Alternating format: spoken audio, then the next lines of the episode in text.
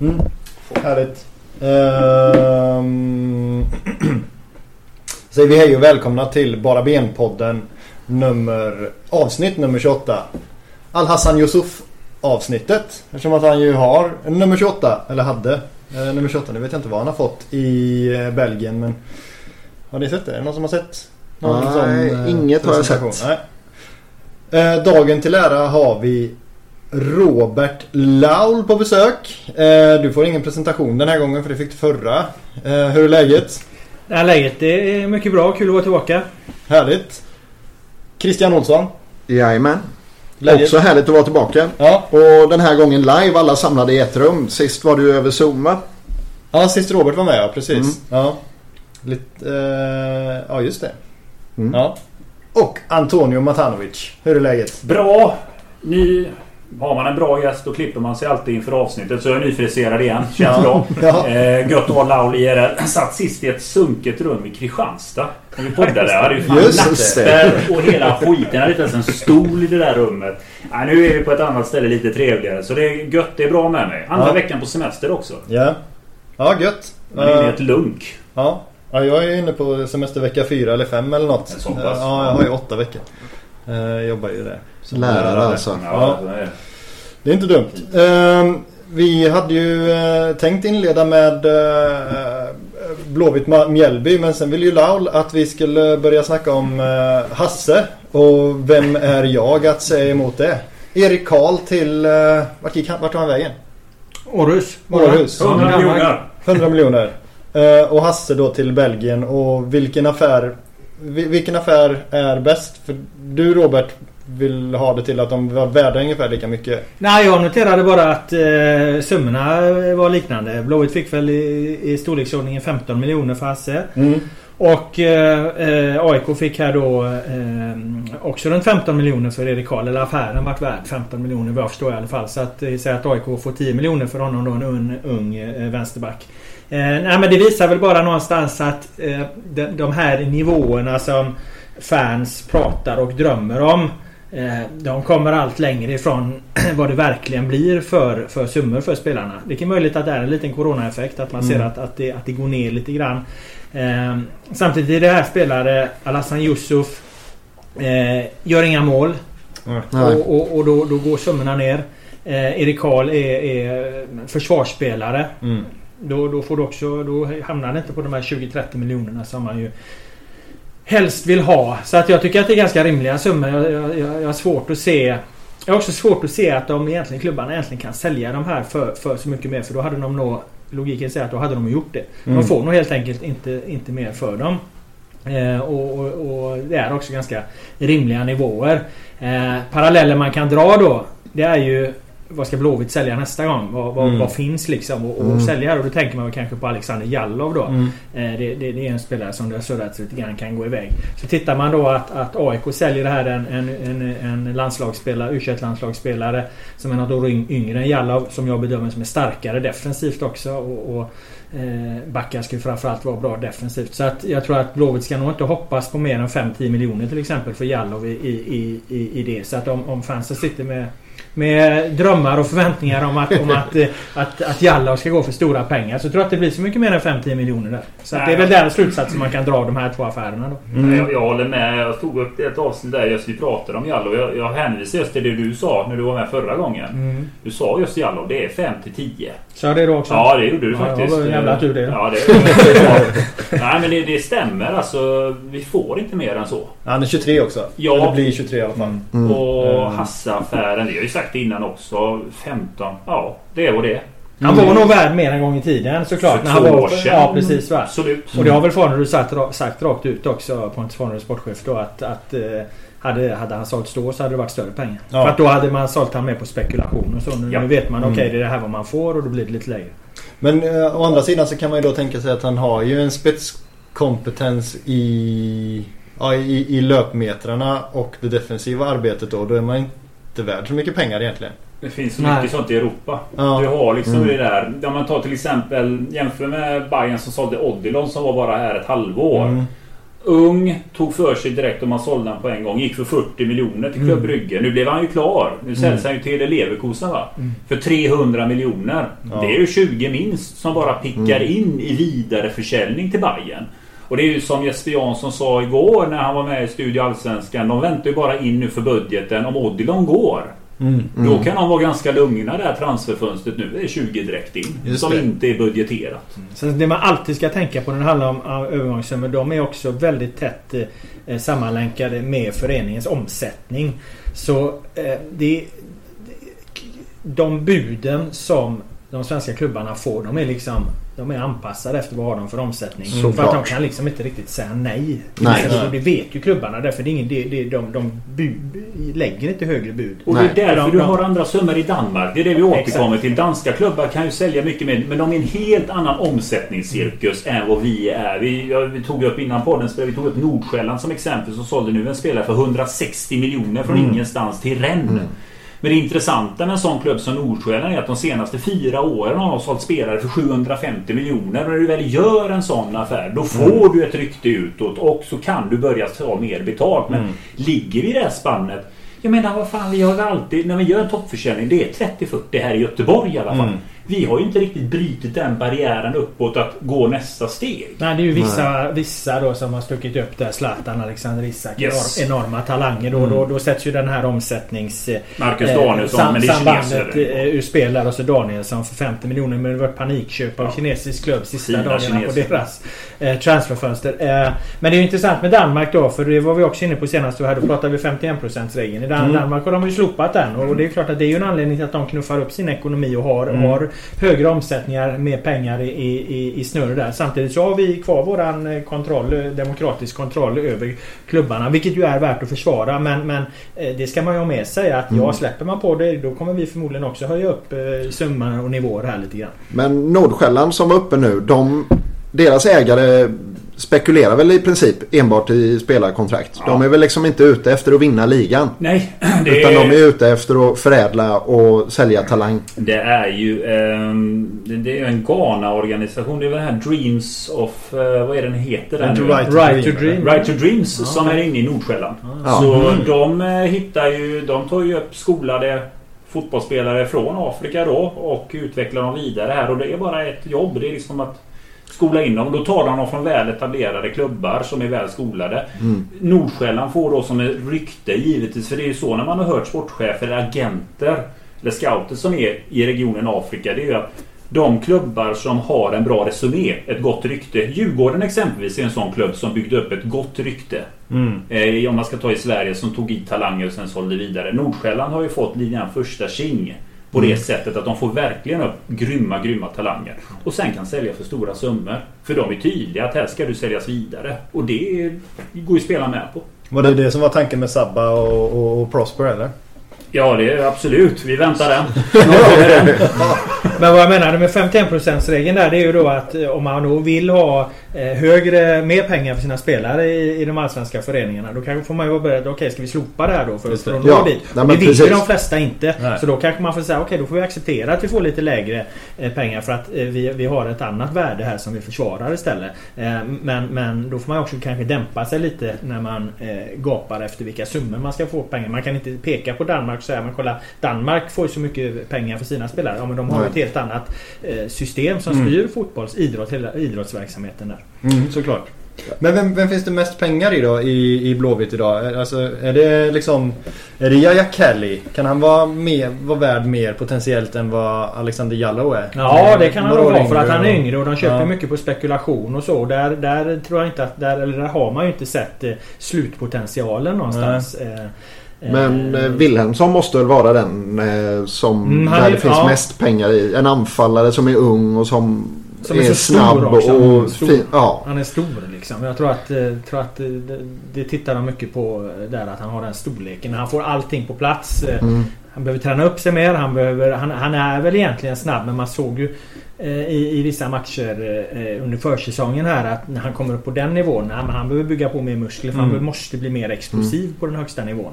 Eh, eh, det kommer väl men, men helt rätt eh, eh, med honom. Där, där, finns en, där finns en stor potential men jag tror inte de får det än. Men ska man Nej. kvotera in en sån gubbe? Alltså är det bättre att ge honom Söders minuter? Alltså när man tänker eh, ge honom den kvarten Mm. istället, för, istället för att ge den till eh, Robin Söder. Alltså Ja, för att jag- visa upp honom menar Jag tror att man får ge han det när han är redo för det. Ja. Jag tyckte inte att han var redo för det. Man såg han i, i, jag såg han på Vallala där mot, eh, mot Värnamo va. Mm. Eh, Och, Mm. och han, han eh, hängde inte riktigt med då va. Så Nej. det är klart att det kan då göra mer skada än nytta och sätta in en spelare han inte riktigt mogen Mm. för det. Odilon nämnde du. Det var ju ett gränsfall. Billborn kastade in honom i de här matcherna 18 år. Alltså han, han slog ju bort passning efter passning. För han, Mm. han Ja, men spelade folk- med enorm risk och vi, vi tänkte ju vad fan liksom. Jo men folk undrar vad det här är. Ja exakt men, men, men, men, men, men där gjorde man det liksom. För man visste okej okay, här finns en sån jävla grundpotential. Så ge han lite minuter så får klubbarna se han. Så kommer vi sälja honom vi kommer göra en jätteaffär. Mm. Då tappar ju Bayern Vad kan de ha tappat? Både 4-6 poäng. De tappar De har ju vunnit guld annars. Mm. Så att det. det, det, det var ju en avvägning då. Då var- väljer man att spela. Jag vet inte hur uttalat det var. De skulle ju aldrig bekräfta det. Men jag är helt säker på att, att eh, Milborn, att eh, Jansson knackade Jo, Billborn på axeln där och sa det att nu, du måste spela honom för det finns så mycket pengar här liksom. Ja men tänk om vi tappar eh, 4-6 poäng då. Då sparkar ni mig då? Nej nej det är lugnt. Du, du, du gör det här nu. Du sitter kvar ändå. Sen sparkar man ändå. Ja, just det. Men av av helt andra Ja, anledningar. Ja, Nu ska man till, nu ska man ta nästa kliv. Som det heter i Bayern. ja just det. Nästa steg. Ja, ja det, vi får ju se vad det blir med det. Ja, först får man läsa på bortamålsregeln där. Ja, Sen, är det, sen börjar ni ta rätt kliv. ja precis. Ehm, vi, eh, vi, vi, vi släpper det och går vidare tillbaka i tiden. Uh, Blåvitt-Mjällby. Ehm, går vi mot ett segertåg, Antonio? Ja, oj, det är ju, I Allsvenskan är det nästan två raka segrar ett segertåg. Det är så Ja. jävla jämnt. Det är liksom, nu, nu är det två poäng efter Norrköping.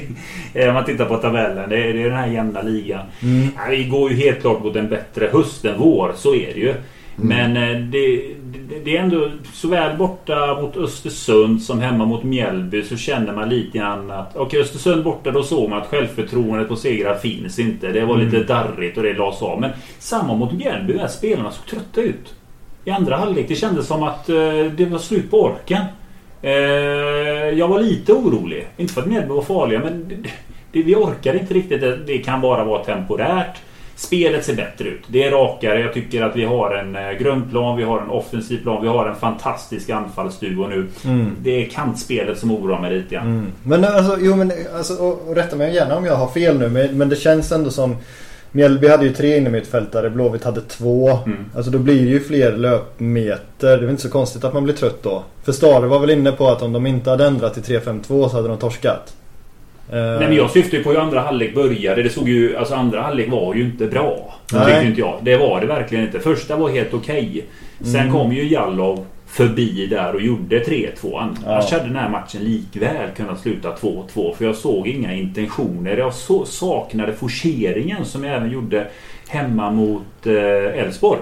Den Ja, här forceringen saknar jag lite grann. Men nej men vad fan. Det är, två raka segrar. Det är bra. Eh, det känns väldigt bra inför Varberg eh, borta helt klart. Mm. Och vi, centralt känns det väldigt bra. Vårt, Mm. Det centrala ser väldigt bra ut. Och Kolbein fantastiskt. Mm. Vilken utveckling på den gubben. Det är klart man pratar Marcus Berg men Kolbein är jag ju fullkomligt lyrisk över.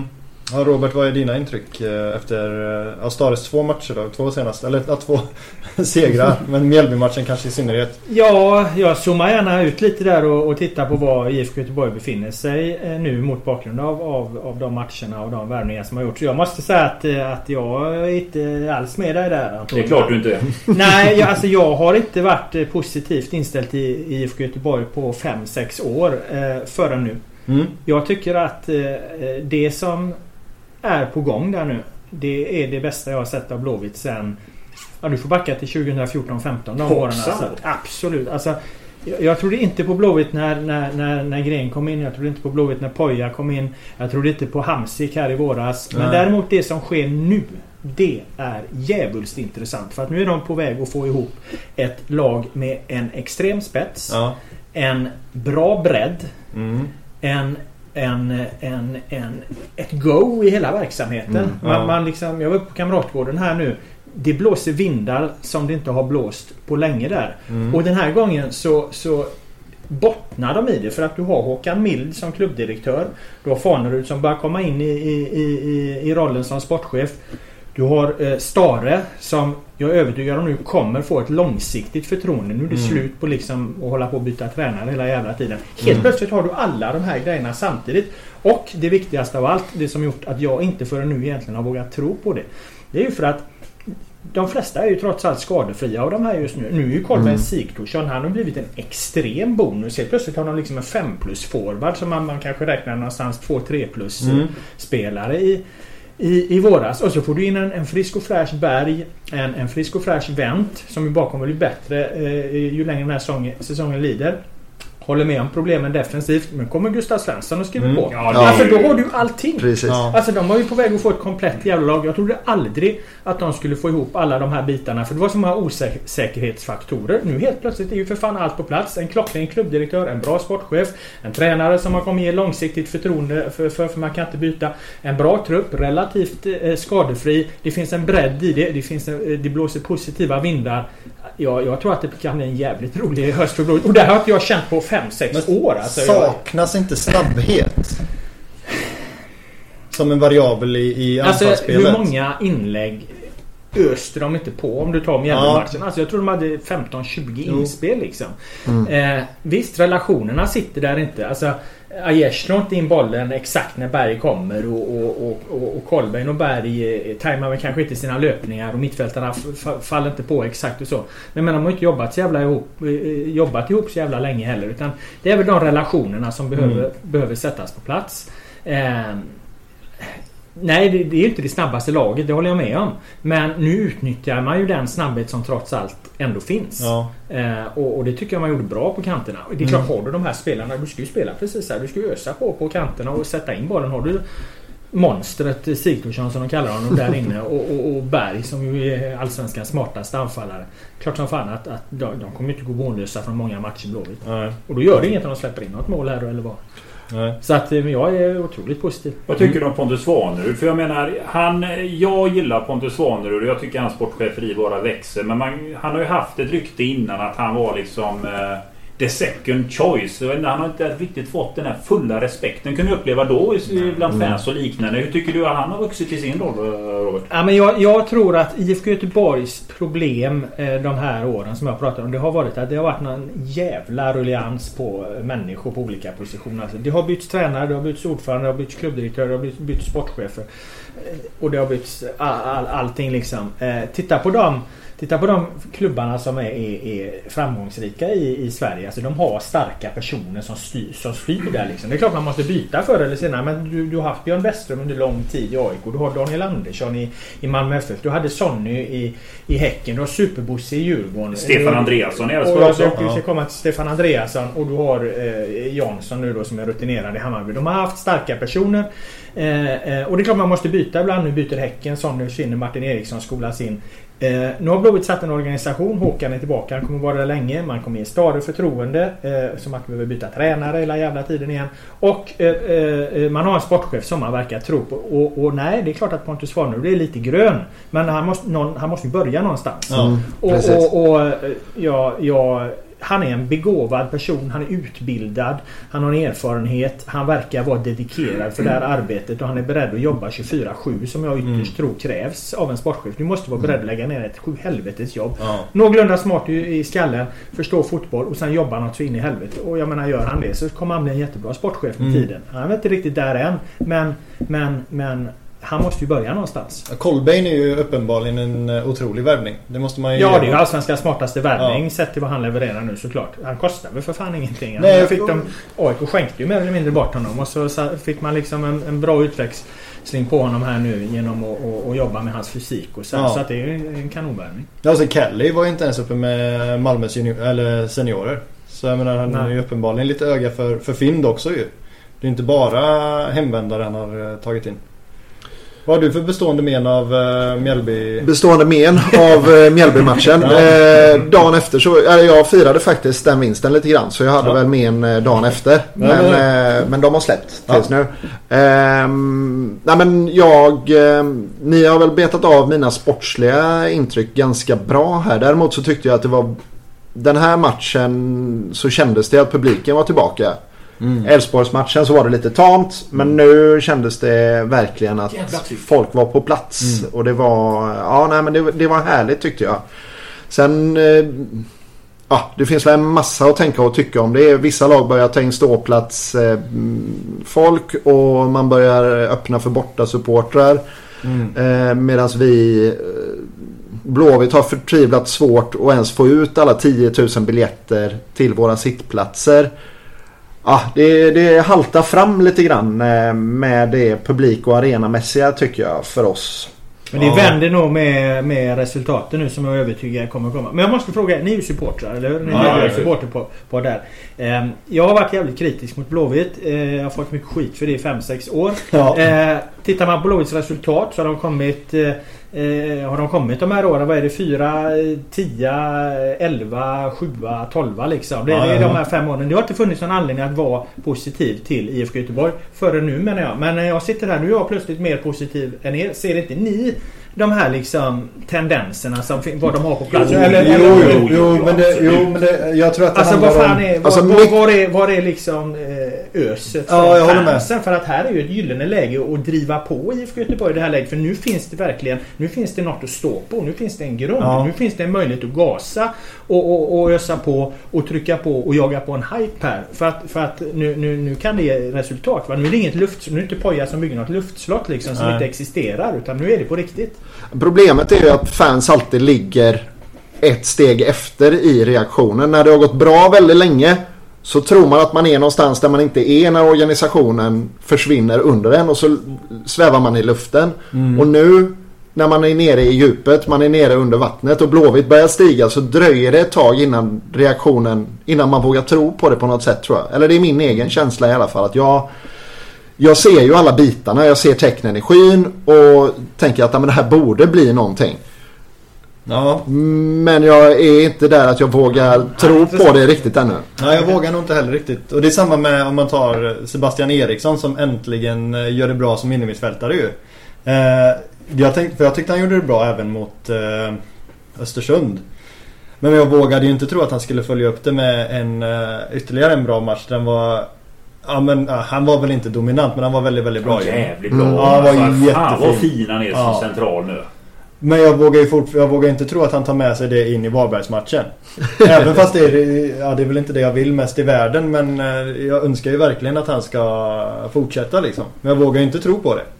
Men det är, ju, Riktigt. det, det det är väl ett typiskt sånt tecken en spelare som, som eh, man inte riktigt vet varför det plötsligt funkar. Men i ett fungerande lag då börjar liksom alla alla spelare börja leverera liksom Ja. utifrån sina eh, spetsegenskaper. Jag menar det som gör Sebastian väldigt bra i den här matchen till exempel. Det är ju att han får nästan en lite skräddarsydd roll där. Han får kliva Mm. ner som tredje mittback i uppspelsfasen. Det är många som spelar vill hitta liksom den uppspelsytan. Och där är han ju jättefin med sin Mm. vänsterfot. Han är ju klockren. Hittar ju bollen antingen till, till, liksom, eh, till Berg och Berg är jättebra på att ta emot den. Och så kan Oskar Wendt överbelasta på, på, på vänsterkanten tillsammans med kommer man till de här inspelen. Så att det, det, det, där, där har de ju hittat en, en, en roll som eh, Sebastian trivs och fungerar väldigt bra i.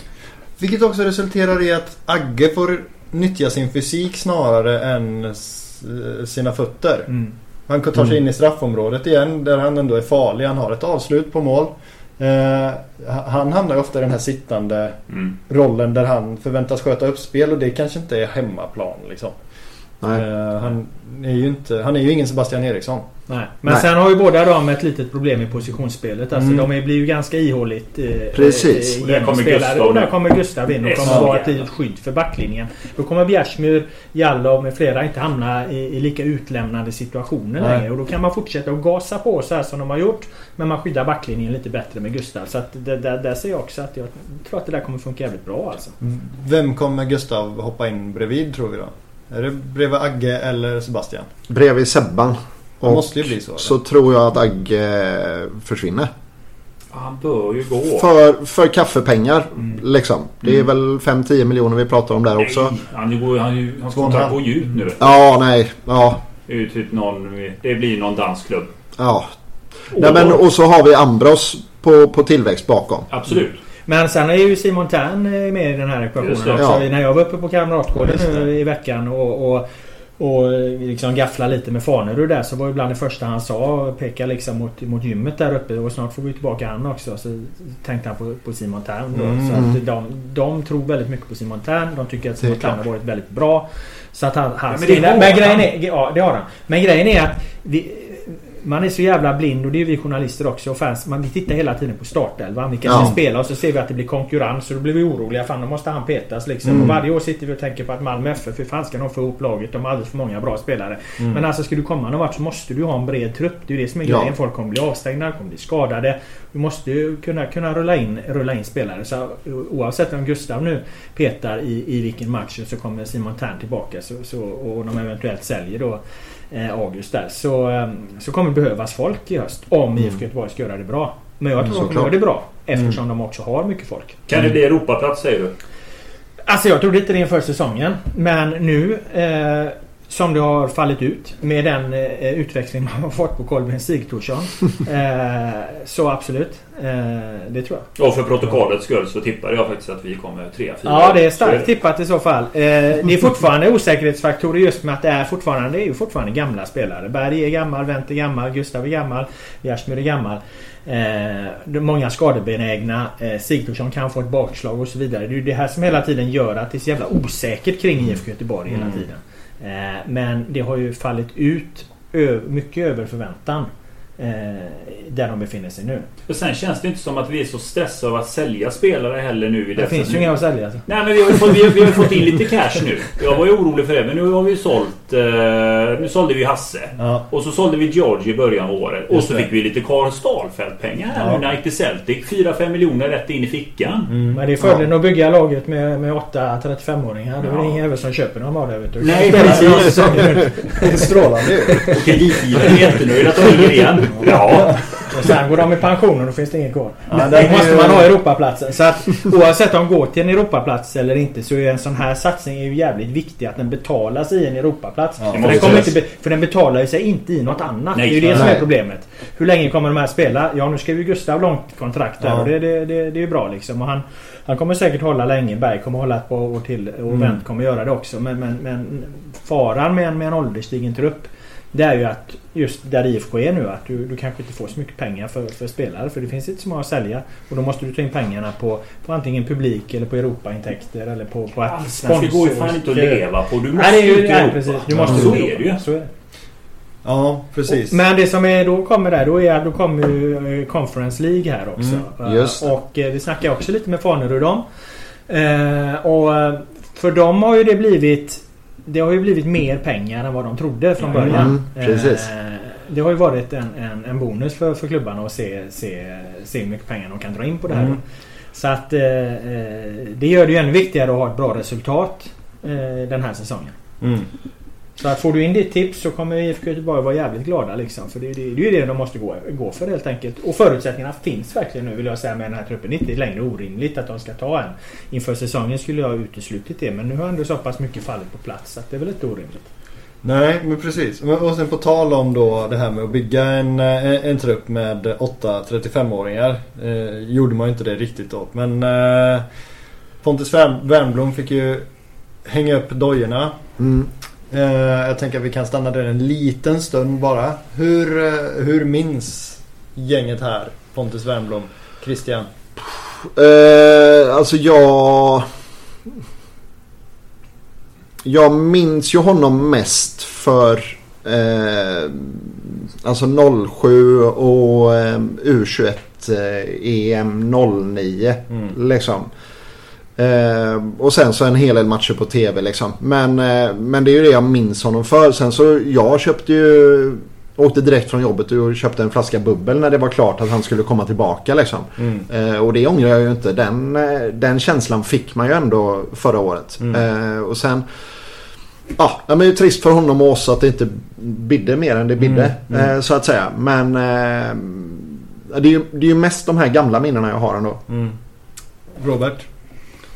Pontus Wernbloom är ju den typen av fotbollsspelare som hade förmågan att, att bli omtyckt och uppskattad av alla. Mm. Han var ju inte bara en eh, Blåvitt-ikon. Han var ju omtyckt av, av, rivaler och konkurrenter också.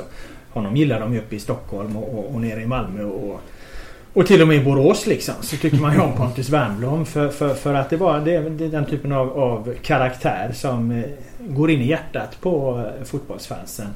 Mitt starkaste minne av Pontus eh, det var egentligen eh, Det måste ha varit 2009 när han blev, jag tror han blev klar för eh, i Holland där. Ja, han var första AZ var han gick till första Ja, där. Mm. Så hade, gjorde vi en intervju med honom i, i TV webb-tv-program som vi hade på den tiden, Loud Calling. Och då hade man ju bilden av den här liksom hårdföre, bufflige mittfältaren liksom som spred ganska kaxiga citat omkring sig liksom och, och gorma och dundra och lät liksom. Och där satt Pontus och pratade om vad hans ensamstående mamma hade betytt för honom. Mm.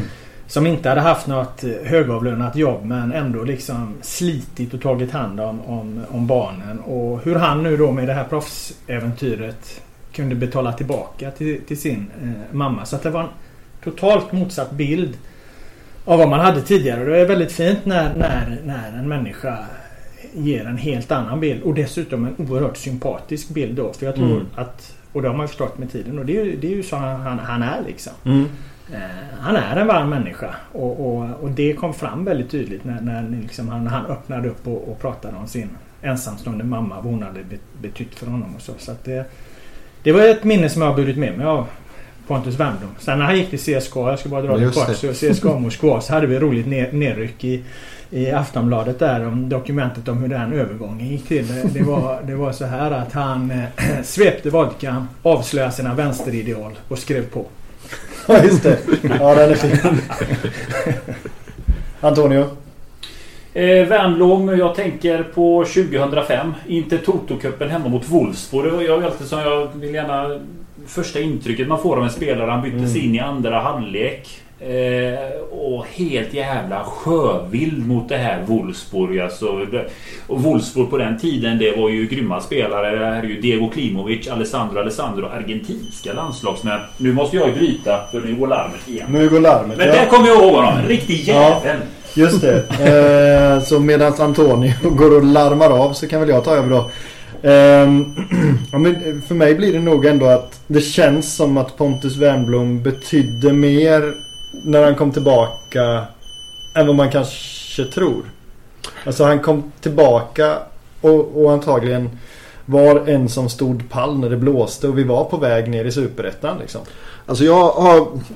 Jag, lite, jag, jag sitter ju i den här kravställarbåten. Mm. Jag, jag tror att det var väldigt nyttigt att vi till slut plockade in Bjärs eh, förra sommaren efter massa velande fram och tillbaka. Jag tror att det var väldigt nyttigt att eh, Jakob och Pontus fanns på Kamratgården. Eh, samtidigt så känns det som att det blir en liten mytbildning runt det där också. Det... Ja, jag vet inte. Jag har lite svårt att avgöra exakt hur stor effekt det där har. Men jag är ju väldigt sällan uppe på Kamratgården och kollar träningar och sådär. Så det är, ehm, ja, men jag blir lite skeptisk nu när det har gått lite tid och folk pratar om det som att Ja men det, annars hade vi åkt ur liksom. Ja. Och Men Poja fick ju gå. Pontus Wernbloom kom in och Poja, Poja Asbaghi stämplade ut i princip. Men jag tror att... eh, Ja, ja, men jag tror att det ligger lite i det. För jag tror att eh, man behövde göra en förändring där för att inte riskera att faktiskt åka ner i, Mm. i, i, i Superettan. Man var tvungen att få med spelartruppen på det tåget. Många var ju jävligt förtjusta i Poja. Med all rätt. För han Mm. hade ju sina goda sidor också såklart. Och, och han spelade fotboll som, som, som eh, många av de spelarna som hade värvats under lång tid tyckte om och förmodligen ville fortsätta med. Såklart. Mm. Eh, och sen så kommer man, gör man en, en helomvändning. Man tar in Roland Nilsson som står för något helt annat. Mm. Och då behövdes det liksom spelare, starka karaktärer i truppen eh, för att alla skulle dra åt samma håll. Okej nu är det Roland vi måste lyssna på. Poja är borta. Vi måste Mm. följa roller. Alla måste liksom ge 100% för laget för att rädda IFK Göteborg där. Så för att inte det skulle bli... Det var säkert fraktioner och sprickor. Det hörde Mm. ju vi rykten om i alla fall att det var liksom.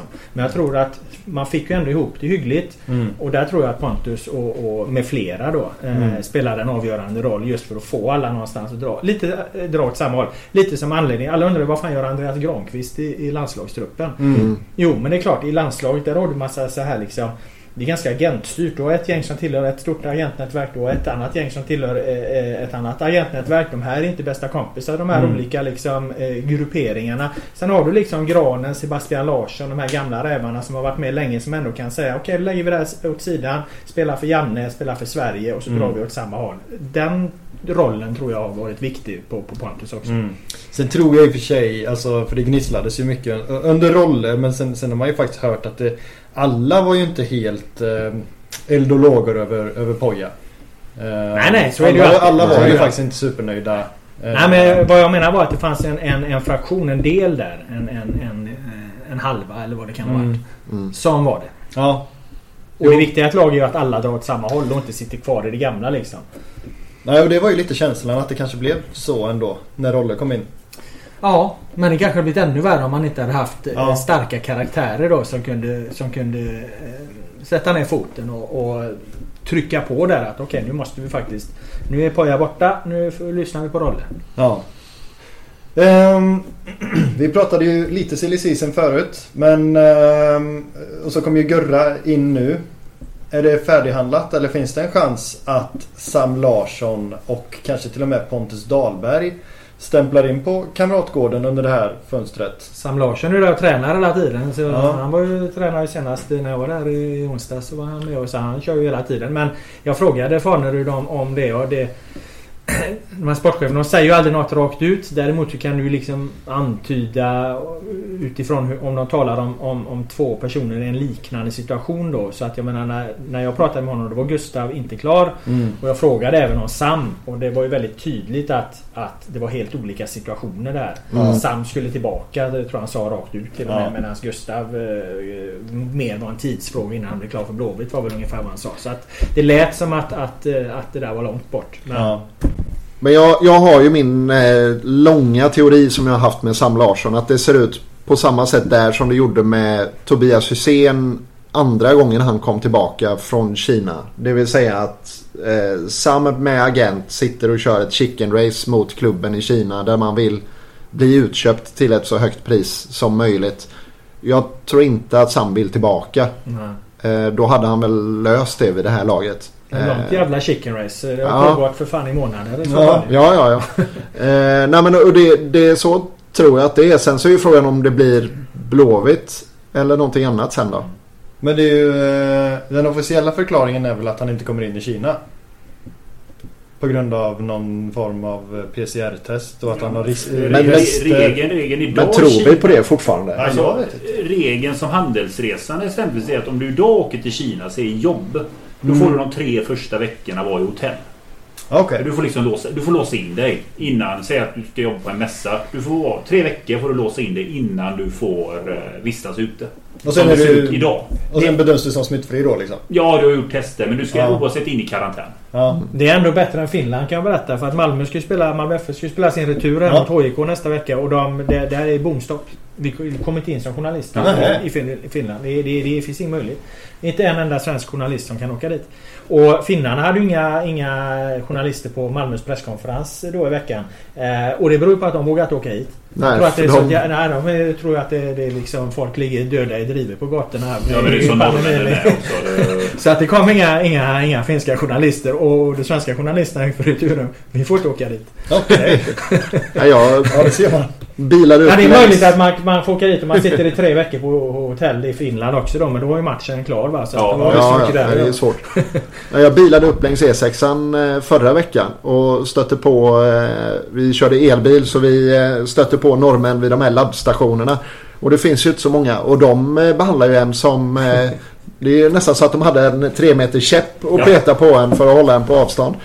Eh, jävla märkligt beteende när man ändå väljer att åka hit och, och sen ändå... Mina kunder är livrädda i Norge. Jag säger det snart. Alltså, jag står där 23.59 så ska jag bara invadera ert jävla land och ska göra affärer. De är livrädda. Ja men alltså. Det kommer ju ha som en jävla pandemi in i landet där. Ja, nej släpp inte in det för helvete. Um, Dahlbergs situation är kanske inte lika komplex. Han blir utlånad igen. Han, han blir Ja, inte kvar. Ingen snack och. Nej. Vi ska ta honom. Greken är förlänger inte efter det här året. Nej, Så är det. men Dahlberg vill väl spela höstsäsongen också? Ja men då är han ett sommaren. Jo, jo. Men Ja. vad, ska- vad ska vi göra med Anestis eller Dahlberg hösten 2021 då? Nej men det blir ju bästa, må, bästa målvakt stå.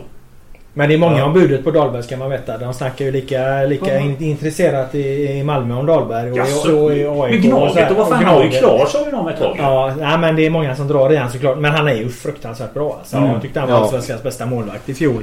Var han väl lite, inte riktigt lika bra i, i våren här under Häcken. Men Men då han gick ska- ju, han- nej, Häcken gick ju ingen vidare. Men han ska fan inte till Gnaget, eller vad tror du? Nej, nej, AIK tror jag inte han går till. Men, det, men däremot så tror jag mycket väl han skulle kunna tänka sig att gå till Malmö. För Mm. att det, det är svårt att säga nej till Malmö. Malmö har ju en jävla knasig målvaktssituation. Ja. Eh, Dalin, gammal, eller 35 i alla fall. Eh, inte riktigt, inte riktigt kommit tillbaka efter, efter sin axelskada. Marco Johansson visar ju att det, det funkar liksom inte eh, Nej. på den nivån. Liksom. Så att de, de behöver ju en, en målvakt på just den nivån. Och, och ingen kan väl klandra, inte ens ni kan väl klandra Pontus Dahlberg om han går till Malmö. Det kanske ni kan. Men, men jag menar... Jo, det, är ju det ändå, det är ju ändå en chans för han att spela då i kanske i Europa och så vidare. men det beror på att, vilken hatt Men jag vet inte fan om han går till eh, AIK.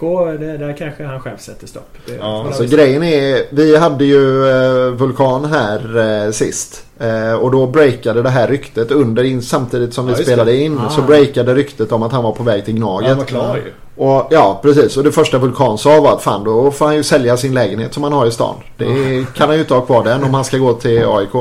Och det tänker jag att så är, blir det nog inte riktigt om han går till Malmö och får spela i Champions Nej, League tror och så det. vidare. Det tror jag inte att eh, folk kommer gå och... Men framförallt så menar jag vad fan ska han göra i AIK? Alltså, de, Nej. det, alltså det är ju inte jättestor skillnad på IFK Göteborg och AIK. Nej. Eh, kan jag tänka mig. Med, Det är en med- väsensskill- skillnad eh, Robert. Eh, Nej men alltså, jo, jo, men alltså var, var ni befinner er i, i, i tabellen och Ja, tänker så, ja. så Ja. menar jag alltså. Alltså det, men Malmö har ju sin konkurrensfördel att, att, eh, att de är på en annan sportslig nivå. Just det, så ja, att man precis. kan spela högre upp och så. så, att, eh, så sätt. Men jag menar IFK Göteborg och AIK befinner sig på, på någorlunda samma Men, men nivå eh, sportsligt. Det är väl Bartosz där, den gamla relationen med Bartosz U21 som han har där va? De hade visst en rätt tät relation förstår jag. man måste släppa det. Ja, det är inte U21 längre. Hur jävla tät relation får du med en U21-kapten som du ser var tredje månad? Jo men det verkar... Ja, det är inte så bra med roller visserligen. Nej, just det. Nej, men, eh, ja, men för då blir Malmö känns ju nästan som att då köper väl de honom eller? De kan nog ha en option på honom. Ja, och det hade ju varit en, en smart affär av Malmö att Ja. att göra såklart. Alltså, du, du får ju Colak. Jag sa du det får, innan säsongen Får, får, på ju tal. inte, får ju inte en bättre målvakt för, för, för de pengarna de där, du får lägga där liksom. Nej, nej det är ju... Nej. Det- hade ju svidit, det hade det gjort men där hade man ju kanske förstått det på ett annat sätt. Alltså spela Champions League är väl... Alltså jag hade ju kunnat rationalisera det på ett sätt som Ja. jag inte hade kunnat göra med Nej. en Jag Gnaget-flytt. förstår. Liksom. Nej. Sen så hade jag personligen hade inte stått med rust- ruttna ägg utanför hans lägenhet. Eller så. Nej. Men eh, jag hade inte... Nej, jag hade inte hejat på de som hade gjort det heller. Men jag hade också förstått den att den reaktionen kom. Just det. Ifall han går till Gnaget. Medan jag inte tror att den gör det om han går till Malmö. Nej. Jag tror det bästa för Pontus Dahlberg är att komma till en klubb som faktiskt köper loss honom och få spela kontinuerligt en tid i en klubb men hålla på och hatta runt så här. Det ger fan. Ja, Okej, så då är våran braskande replik är att Matanovic vill att Dahlberg ska gå till Malmö. Nej, han ska säljas för 100 miljoner. Det var någon klausul där. Så kan han lånas hit från någon tysk klubb. Ja, just det. Men, men eh, det tar han en tröja från Dalin då? Det är också en eh, Ja, fråga. men, eh, Ja, det gör han. Det gör Det gör han. han. Ja, han men det tror jag. Dahlin har inte kommit tillbaka tycker jag på den nivån eh, Nej. som han hade när han var som bäst innan. Eh, Ja, lång så att, skada han eh, hade. Ja, han var borta länge och han är som sagt 35 så att... Eh, det är frågan om han gör det någon gång. Så Och Marco det- hör det- inte så bra ut på plan de säger. Eh, Ma- Ma- Ma- Marco höll lite eh, när han fick chansen tycker jag. Jag tycker Nej. han har Nej. haft problem i, i Malmö alltså. Han har haft problem i Allsvenskan Mm. kan man väl säga. Mm. Ja. Mjällby vet... Ja, det blev väl inte så många matcher där i och för sig. Nej. Han bröt ju avtalet med Ja. Mjällby för han ville ju sticka tillbaka till Malmö. För Ja. ville han Mm. spela... Då Ja, skulle men han det var ju för att han fick eh, skadan på, på, Ja. på Mm. Dahlin. Så tog de tillbaka honom. Men eh, som sagt, Malmö tycker jag är en ganska logisk karriärflytt för Ja. eh, Pontus Dahlberg. Även om han nu har en relation med IFK Göteborg. Eh, AIK skulle jag inte alls förstå varför han Nej. egentligen går till om, om det fin- IFK Göteborg finns som ett alternativ. Det var, Nej. var lite så. Mm. För han kommer ju antagligen inte ens ha en eh, plats liksom på, på Watfords hemsida i truppen där. Det för måste de har- han ha. Det var Mix som inte hade det Manchester City. Ja. Så men det. samtidigt så värvade de in någon ny ung kille i Watford så han kan ju bli nummer 4-5 nu. Ja, så de har gjort det? Ja, någon Ja, då- 17-åring. Jaha, okej. Så, Så hans plats som ung talang är liksom tagen också på målvaktssidan. och då kan ju Malmö kanske få lite, få ner prislappen där. Ja, de får ju 20 minst. Ja men ja, det är mycket pengar. Nej, så mycket behöver de inte betala för. Tror du inte det? Engelsmännen är kräsna. Det var fan Haksabanovic och allt det. Ja. Nej, det tror jag inte. Vi eh, gör så här att vi går till eh, halvtidsvila. Det gör vi. På Ja. återhörande. På återhörande.